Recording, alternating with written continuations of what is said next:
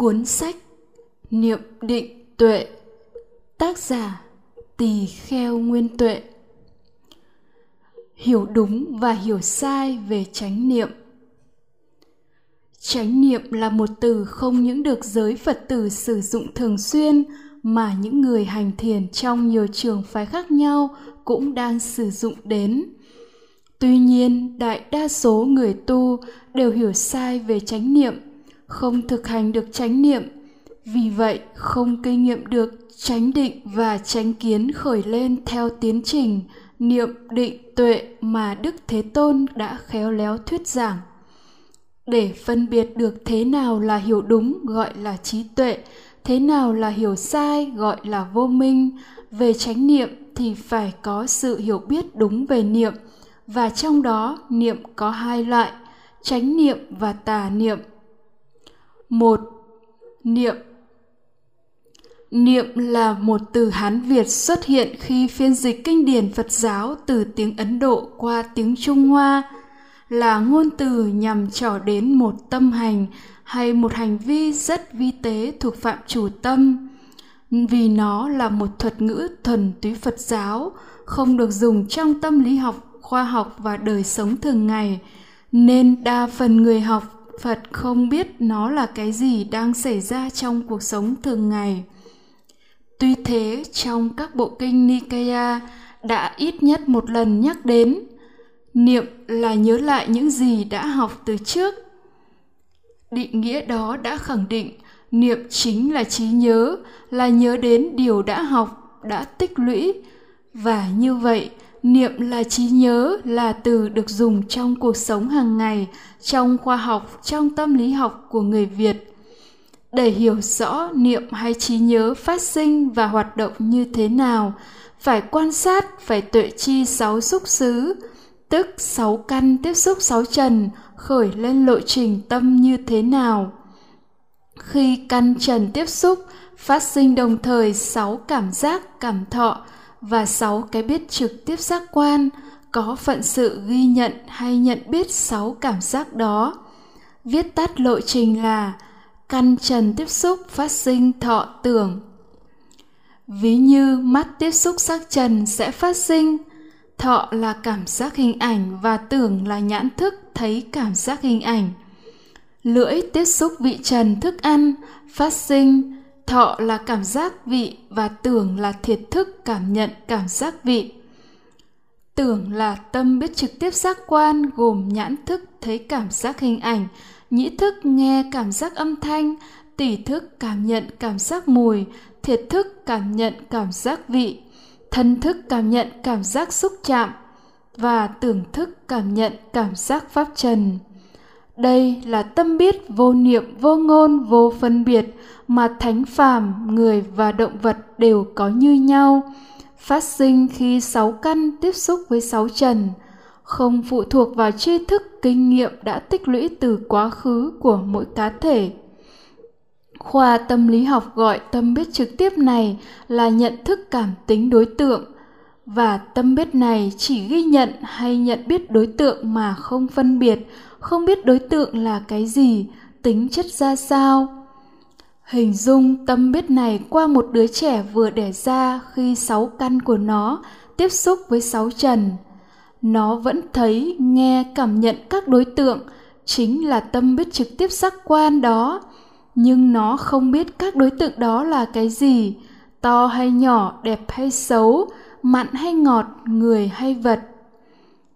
Tâm biết ý thức sau khi tâm biết trực tiếp tưởng ghi nhận đối tượng thì tâm biết ý thức khởi lên để biết đối tượng vừa thấy nghe cảm nhận đó là cái gì tính chất ra sao. Tâm biết ý thức sẽ khởi lên theo lộ trình. Căn trần tiếp xúc phát sinh thọ tưởng niệm tư duy ý thức. Ví như một người mù khi tay tiếp xúc với các tờ tiền giấy một nghìn đồng, hai nghìn đồng, năm nghìn đồng và được người sáng mắt dạy cho đó là một nghìn đồng, hai nghìn đồng, năm nghìn đồng. Thì người mù ghi nhớ lấy các cảm giác xúc chạm ứng với mỗi tờ tiền giấy. Hành vi học hỏi ghi nhớ này sẽ lưu các thông tin về cảm giác cùng hiểu biết về các cảm giác đó. Cảm giác đó ứng với tờ tiền mấy ngàn đồng. Vào trong các ngăn kéo của kho chứa thông tin và bây giờ tay người mù tiếp xúc tờ tiền giấy thì xảy ra. Xúc phát sinh thọ tưởng, tức phát sinh một cảm giác xúc chạm và phát sinh tâm biết, thân thức cảm nhận cảm giác xúc chạm đó. Thân thức chỉ ghi nhận cảm giác mà không biết đó là cái gì. Tiếp đến, niệm hay trí nhớ, vậy sẽ tìm kiếm và kích hoạt các thông tin về cảm giác xúc chạm trong các ngăn kéo đã được học hỏi trước đây. Tiếp đến tư duy khởi lên sẽ phân tích so sánh đối chiếu cảm giác xúc chạm vừa mới phát sinh với các cảm giác xúc chạm trong quá khứ đã được học hỏi, được lưu trong các ngăn kéo và được niệm kích hoạt lên. Do tư duy như vậy mà sẽ phát sinh kết luận, đó là tờ tiền giấy mấy ngàn.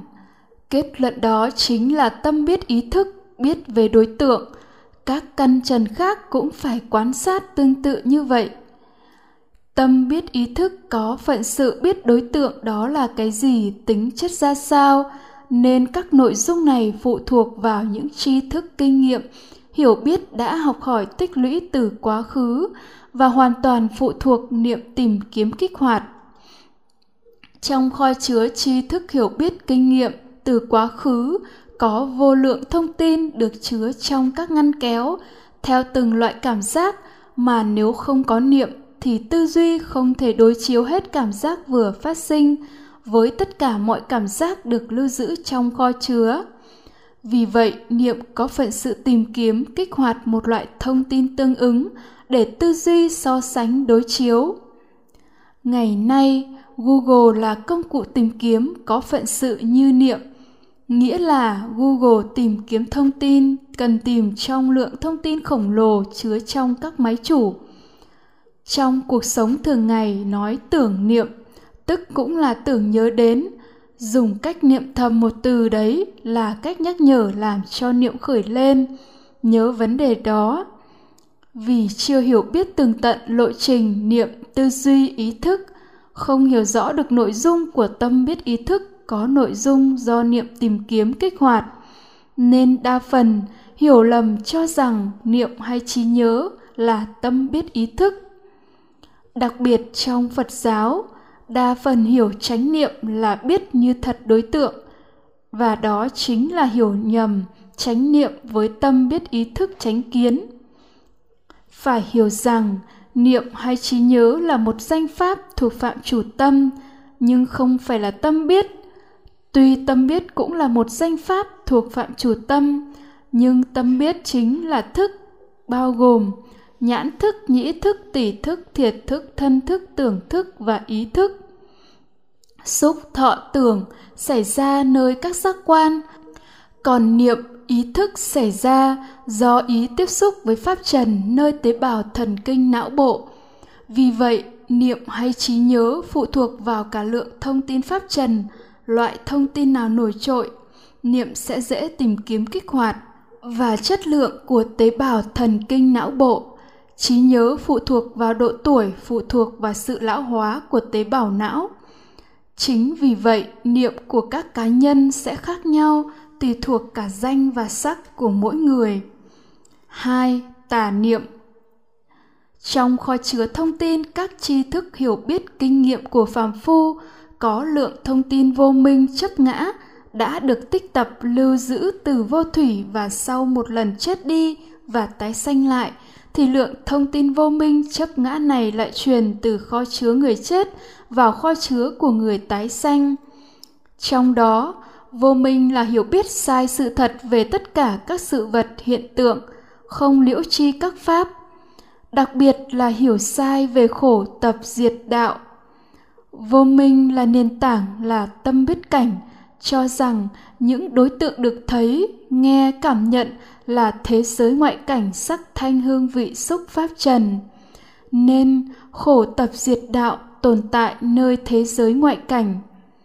Khổ và nguyên nhân khổ có mặt nơi các đối tượng khó chịu và trung tính.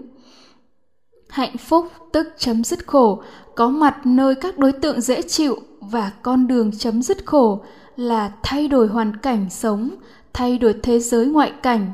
Chấp ngã là tư tưởng cho rằng có một cái ta còn gọi là bản ngã không sinh, không diệt, là chủ nhân, chủ sở hữu của danh và sắc, tâm và thân, hay bản ngã là chủ nhân, chủ sở hữu của năm nhóm, sắc, thọ, tưởng, hành, thức hay như các tôn giáo khác hiểu bản ngã là linh hồn, cư ngụ trong thân và là chủ nhân, chủ sở hữu điều khiển mọi hoạt động của thân tâm này.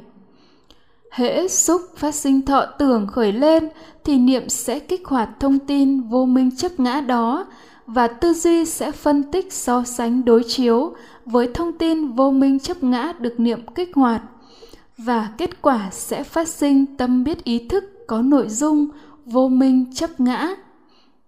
Lộ trình này được gọi là tà.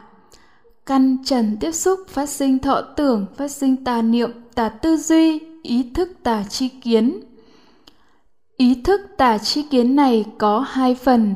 Chủ thể biết và đối tượng được biết chính là bản ngã và thế giới, như kinh phạm võng thuộc trường bộ kinh đã đề cập khi ý thức tà chi kiến xác định đối tượng đó là dễ chịu, thì cũng cho rằng nó sẽ mang hạnh phúc, sẽ chấm dứt khổ cho ta, nên sẽ phát sinh hành vi thích thú đối tượng dễ chịu và gọi là tham. Ý thức tà chi kiến xác định đối tượng đó là khó chịu thì cũng cho rằng nó sẽ mang đến khổ cho ta, nên sẽ phát sinh hành vi chán ghét đối tượng khó chịu, gọi là sân khi ý thức tà chi kiến xác định đối tượng đó là trung tính, thì cũng cho rằng đối tượng này không mang lại hạnh phúc, không chấm dứt khổ cho ta, mà chỉ đối tượng dễ chịu mới mang lại hạnh phúc, mới chấm dứt khổ cho ta. Nên sẽ phát sinh hành vi tìm kiếm đối tượng dễ chịu để thay thế đối tượng trung tính. Hành vi đó gọi là si căn trần tiếp xúc phát sinh thọ tưởng, phát sinh tà niệm, tà tư duy, ý thức, tà chi kiến, tham sân si. Và với tham sân si sẽ phát sinh sự dính mắc, ràng buộc vào đối tượng. Do dính mắc, ràng buộc mà phát sinh sầu bi khổ ưu não, sinh ra bệnh chết không thể kể xiết. Đó chính là lộ trình tâm bắt tà đạo của phàm phu, có vô minh, có tham sân si có sầu bi khổ ưu não, với khởi đầu là tà niệm. Ba, chánh niệm. Một vị thanh văn đệ tử của đức phật thích ca mâu ni nhờ nghe giảng hoặc nghiên cứu kinh điển mà có được văn tuệ, tức hiểu biết đúng như thật các pháp, liễu trí các pháp với nền tảng tâm biết tâm biết như thật các đối tượng được thấy, nghe, cảm nhận là cảm giác hay cảm thọ do căn trần tiếp xúc mà phát sanh. Nó vô thường, vô chủ, vô ngã. Có vị ngọt, sự nguy hiểm và sự xuất ly như đức phật đã tuyên bố về sự giác ngộ của ngài. Này các tỷ kheo, như lai nhờ như thật tuệ chi sự sinh diệt của thọ, vị ngọt, sự nguy hiểm và sự xuất ly của thọ mà như lai được giải thoát hoàn toàn không có chấp thủ. Vì ấy biết như thật, khổ tập diệt đạo thuộc về nội tâm chứ không thuộc về thế giới ngoại cảnh. Biết rõ, duyên khởi lên lộ trình tâm bát tà đạo, có vô minh, có tham sân si, có sầu bi khổ u não. Biết rõ duyên khởi lên con đường chấm dứt khổ là lộ trình tâm bát chánh đạo với niệm định tuệ, với không giải thoát, vô tướng giải thoát, vô tác giải thoát. Những thông tin về văn tuệ do nghe mà có được như vậy sẽ được lưu vào trong kho chứa thông tin với tên gọi là minh hay trí tuệ. Khi căn trần tiếp xúc, có xúc thọ tưởng khởi lên và tiếp đến là niệm khởi lên và nếu niệm đó nhớ đến minh nhớ đến điều đã học, không còn nhớ đến vô minh, chấp ngã, thì niệm đó là chánh niệm. Và lộ trình tâm có tà niệm được thay thế bằng chánh niệm. Căn trần tiếp xúc, phát sinh thọ tưởng, phát sinh chánh niệm. Chánh niệm được chia làm bốn loại để tu tập rèn luyện. A. Niệm thân hay chánh niệm về thân là nhớ đến chú tâm quan sát thân nơi thân, với chánh niệm nhiệt tâm tỉnh giác để nhiếp phục tham ưu, và nói gọn là nhớ đến chú tâm quan sát các cảm giác nơi thân. Lúc đó, lộ trình tâm bát chánh đạo sẽ khởi lên bao gồm căn trần tiếp xúc phát sinh thọ tưởng, chánh niệm, chánh tinh tấn, chánh định, tỉnh giác nghĩa là khi xúc phát sinh thọ tưởng khởi lên, rồi niệm khởi lên, nhớ đến chú tâm các cảm giác nơi thân, thì sẽ phát sinh tránh tinh tấn nhiệt tâm. Và do tránh tinh tấn mà phát sinh sự chú tâm vào đối tượng. Sự chú tâm đó là tránh định. Lộ trình tâm xảy ra với đối tượng chỉ có như vậy.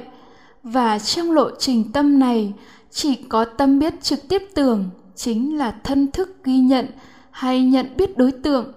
Tâm biết ý thức không khởi lên. Vì sao vậy? Vì lúc này không có tà niệm, nên lộ trình tà niệm tà tư duy, ý thức tà tri kiến không khởi lên. Sự ghi nhận hay nhận biết đối tượng thuần túy như vậy, không có tâm biết ý thức khởi lên gọi là tỉnh giác đối tượng mà cảm giác trên thân đó diệt đi thì lộ trình tâm đó cũng diệt. Nhưng tiếp đến một đối tượng khác là một cảm giác khác trên thân lại sinh lên và diệt đi. Và lộ trình tâm tương tự lại phát sinh rồi lại diệt đi. Quá trình cứ diễn tiến liên tục như vậy. Khi chánh niệm nhớ đến chú tâm các cảm giác trên thân liên tục khởi lên thì sự chú tâm chánh định cũng tự động xảy ra. Liên tục và tâm biết thân thức liên tục khởi lên, ghi nhận các đối tượng.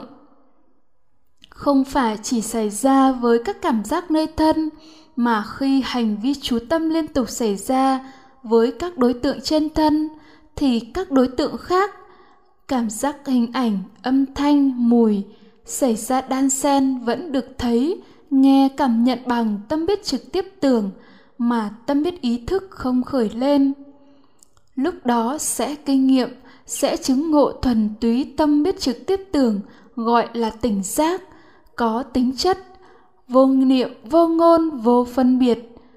Với tâm biết tỉnh giác như vậy, sẽ không có vô minh, không có tham sân si, không có phiền não và giải thoát do tâm biết tỉnh giác khởi lên như vậy, gọi là tâm giải thoát để có thể chứng ngộ và an trú tỉnh giác, an trú tâm giải thoát trong tọa thiền và mọi tư thế của cuộc sống sinh hoạt hàng ngày. Phải luyện tập niệm thân, tức luyện tập trí nhớ để liên tục nhớ đến chú tâm các cảm giác nơi thân và để cho trí nhớ nhớ đến chú tâm các cảm giác nơi thân liên tục khởi lên, liên tục có mặt thì có một cách đơn giản và hiệu quả là liên tục niệm thầm, thân thân thân, trong mọi lúc, mọi nơi. Hành vi niệm thầm, thân thân thân, không phải là chánh niệm về thân, nhưng nó nhắc nhở, tạo nhân duyên cho chánh niệm về thân khởi lên. Hãy thử nghiệm khi thiền hành, bước đi một cách tự nhiên như nhiên và niệm thầm, thân thân, theo nhịp bước chân và trải nghiệm xem nó xảy ra như thế nào lúc đó, chánh niệm nhớ đến chú tâm, các cảm giác trên thân sẽ liên tục khởi lên. Và nhờ vậy mà chú tâm sẽ tự động xảy ra.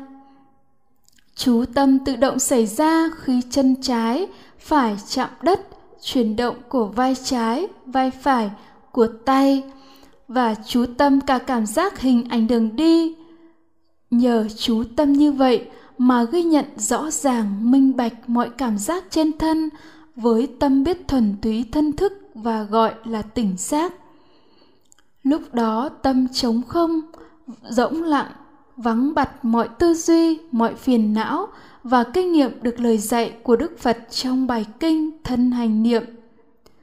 Nhờ thực hành thân hành niệm, nhớ đến chú tâm lên thân mà các niệm và tư duy thế tục được đoạn trừ do các niệm và tư duy thế tục được đoạn trừ, nên tâm được an trú, an tọa, chuyên nhất, định tĩnh. Sau khi thử nghiệm với thiền hành, hãy mở rộng niệm thân bằng cách niệm thầm thân thân trong mọi tư thế đi đứng nằm ngồi, khi đánh răng rửa mặt, lau nhà, nấu ăn, rửa bát, ăn uống, để kinh nghiệm và an trú tỉnh giác, an trú tâm giải thoát b. Niệm thọ hay tránh niệm về thọ là nhớ đến chú tâm quan sát mọi cảm giác với chánh niệm nhiệt tâm tỉnh giác để nhiếp phục tham ưu. Sự thực hành niệm thọ cũng giống như niệm thân, nhưng đối tượng được chú tâm quan sát rộng hơn và mục đích là chứng ngộ và an trú tâm biết tỉnh giác, chứng ngộ và an trú tâm giải thoát c, niệm tâm hay tránh niệm về tâm là nhớ đến chú tâm, quan sát tâm nơi tâm với chánh niệm nhiệt tâm tỉnh giác để nhiếp phục tham ưu. Niệm tâm có hai đề mục cần phải luyện tập. Một là nhớ đến chú tâm quan sát các đối tượng được thấy, nghe, cảm nhận là cảm giác hay cảm thọ thuộc phạm chủ tâm. Các đối tượng đó là tâm chứ không phải là cảnh nghĩa là khi thấy, nghe, cảm nhận đối tượng chánh niệm nhớ đến điều đã học, các đối tượng là cảm giác khởi lên, thì sẽ có sự chú tâm vào đối tượng và tiếp đó, tránh tư duy khởi lên sẽ phân tích so sánh đối chiếu đối tượng đó với thông tin mà niệm đã kích hoạt. Do có tránh tư duy như vậy mà sẽ phát sinh ý thức tránh chi kiến biết như thật đối tượng đó là cảm giác, là tâm chứ không phải cảnh. Lộ trình xảy ra như sau. Căn trần tiếp xúc phát sinh thọ tưởng tránh niệm tránh tinh tấn tránh định tỉnh giác tránh tư duy, ý thức tránh tri kiến. Khi ý thức tránh tri kiến biết như thật đối tượng đó là cảm giác, hình ảnh âm thanh mùi vị xúc chạm pháp trần thì đó là minh là trí tuệ. Lúc đó ý thức tà chi kiến với vô minh chấp ngã bị nhiếp phục. Nên người tu sẽ kinh nghiệm được lộ trình tâm, chỉ dừng lại biết như thật đối tượng đó là cảm giác, không có diễn tiến gì thêm nữa. Với tâm biết ý thức tránh chi kiến như vậy, sẽ biết như thật ngay liền, không yêu thích, không chán ghét độc lập không ràng buộc, giải thoát không hệ lụy với đối tượng. Giải thoát do tránh chi kiến khởi lên như vậy, gọi là tuệ giải thoát. Lúc khởi đầu thực hành, người tu phải niệm thầm cảm giác cảm giác để nhắc nhở, tạo duyên cho chánh niệm khởi lên. Nhưng khi ý thức tránh chi kiến đã khởi lên, thì chính tránh chi kiến của lộ trình tâm trước lại là nhân duyên cho chánh niệm ở lộ trình tâm sau sinh khởi.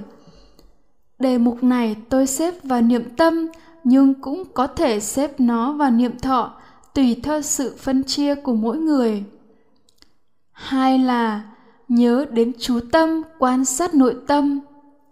Người tu có thể niệm thầm nội tâm nội tâm hay chỉ niệm tâm tâm, thì niệm thầm như vậy nhắc nhở chánh niệm khởi lên nhớ đến chú tâm quan sát nội tâm.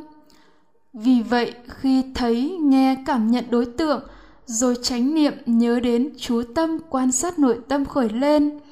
Tiếp đến tránh tư duy, ý thức tránh chi kiến sẽ khởi lên. Ý thức tránh chi kiến sẽ biết rõ nội tâm có khởi lên tư tưởng hay thái độ gì với các đối tượng đó hay không.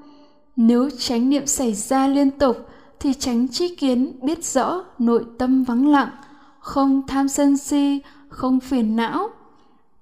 Nếu mất chánh niệm, tà niệm khởi lên, có tham sân si, dính mắc, ràng buộc, phiền não, thì khi có chánh niệm xuất hiện trở lại, ý thức tránh chi kiến lại khởi lên. Biết rõ đã có tham sân si, phiền não xảy ra. Với sự thực hành niệm tâm như vậy người tu sẽ chứng ngộ và an trú tuệ giải thoát. D. Niệm pháp hay tránh niệm về pháp là nhớ đến chú tâm quan sát pháp nơi pháp với chánh niệm nhiệt tâm tỉnh giác để nhiếp phục tham ưu. Niệm Pháp có rất nhiều đề mục với mục đích tu tập tránh trí kiến để chứng ngộ và ăn chú tuệ giải thoát. Nhớ đến chú tâm quan sát đối tượng sinh diệt vô thường. Người tu khởi đầu có thể niệm thầm sinh diệt sinh diệt để nhắc nhở kích hoạt chánh niệm nhớ đến đối tượng sinh diệt vô thường đã học. Khi thấy, nghe, cảm nhận đối tượng chánh niệm nhớ đến đối tượng sinh diệt đã học khởi lên và tránh tư duy ý thức tránh tri kiến khởi lên biết như thật đối tượng đang sinh diệt vô thường lộ trình tâm bắt chánh đạo sẽ khởi lên giống niệm tâm. Căn trần tiếp xúc phát sinh thọ tưởng tránh niệm tránh tinh tấn tránh định, tỉnh giác tránh tư duy, ý thức tránh chi kiến. Khi ý thức tránh chi kiến khởi lên, biết như thật đối tượng đó sinh diệt vô thường, thì lộ trình tâm dừng lại, không có diễn tiến nào tiếp theo và người tu kinh nghiệm được không yêu thích, không chán ghét, độc lập, không ràng buộc, giải thoát không hệ lụy với đối tượng. Giải thoát do tránh chi kiến vô thường khởi lên như vậy, gọi là tuệ giải thoát.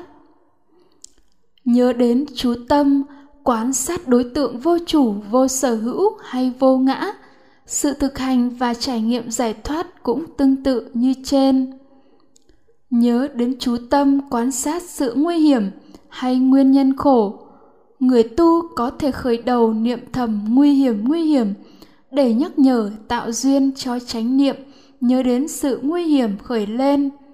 Do chánh niệm như vậy mà tránh tư duy, ý thức tránh chi kiến khởi lên, biết rõ sự nguy hiểm, nguyên nhân khổ là nếu có tham hoặc sân hoặc si với đối tượng thì khổ sẽ khởi lên. Nhớ đến buông xả các đối tượng người tu niệm thầm buông buông, thì khi thấy nghe cảm nhận đối tượng, rồi tránh niệm, tránh tư duy, tránh tri kiến sẽ khởi lên. Biết rõ buông đối tượng, biết rõ không tham sân si, biết rõ sự xuất ly khỏi đối tượng. Nhớ đến tránh tư duy về lộ trình tâm bát tà đạo để giác ngộ khổ đế và tập đế người tu thực hành niệm thân để an trú, sơ thiền, nhị thiền, tam thiền, tứ thiền, rồi hướng đến tránh tư duy về lộ trình tâm bát tà đạo. Và do vậy, ý thức tránh tri kiến khởi lên, biết như thật khổ và nguyên nhân khổ. Nhớ đến tránh tư duy về lộ trình tâm bát chánh đạo để giác ngộ diệt đế và đạo đế cũng thực hành tương tự như trên người tu chia ra các đề mục như vậy và có thể luyện tập chánh niệm trong tọa thiền và trong mọi sinh hoạt hàng ngày từng đề mục trong một ngày vài ngày hay vài tuần vài tháng mới chuyển qua đề mục khác 4. Kết luận Hiện nay, đa số người tu không hiểu biết đúng như thật chánh niệm là trí nhớ, là nhớ đến điều đã học, văn tuệ, mà họ nhầm lẫn chánh niệm với tâm biết ý thức tránh chi kiến.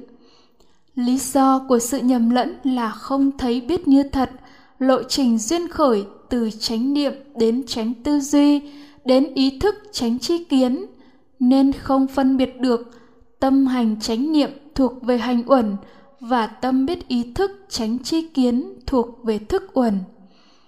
Tu tập bát chánh đạo là luyện tập chánh niệm, luyện tập trí nhớ về điều đã học, trong đó niệm thân và niệm thọ với mục đích chứng ngộ và an trú tâm biết trực tiếp tỉnh giác, chứng ngộ và an trú tâm giải thoát. Nhưng niệm thân và niệm thọ chỉ nhiếp phục tham sân si, chứ không đoạn tận được tham sân si. Tu tập niệm tâm và niệm pháp là tu tập để chứng ngộ và an trú tránh chi kiến, chứng ngộ và ăn chú tuệ giải thoát. Khi tránh chi kiến là trí tuệ được tu tập viên mãn mới xóa bỏ được thông tin vô minh chấp ngã trong kho chứa. Lúc đó mới đoạn tận vô minh, đoạn tận tham sân si, đoạn tận phiền não, khi đã có văn tuệ và tư tuệ chính xác đầy đủ thì việc tu hành chỉ là luyện tập trí nhớ Tuy có chia ra nhiều đề mục riêng rẽ để luyện tập cho dễ dàng và hiệu quả, nhưng thành quả cuối cùng viên mãn là khi thấy, nghe, cảm nhận đối tượng thì không cần niệm thầm nhắc nhở mà trí nhớ sẽ tự động khởi lên, đưa đến biết như thật đối tượng đó là cảm thọ do căn trần tiếp xúc mà phát sanh. Nó vô thường, vô chủ, vô ngã, nó có vị ngọt, sự nguy hiểm và sự xuất ly. Đó chính là chứng ngộ và ăn trú trí tuệ mà Đức Phật đã giác ngộ. Chính vì vậy mà Đức Phật đã tuyên bố đây là con đường độc nhất cho chúng sanh diệt trừ phiền não, chấm dứt khổ ưu, thành tựu chánh trí, chứng ngộ niết bàn. Đó là bốn niệm xứ.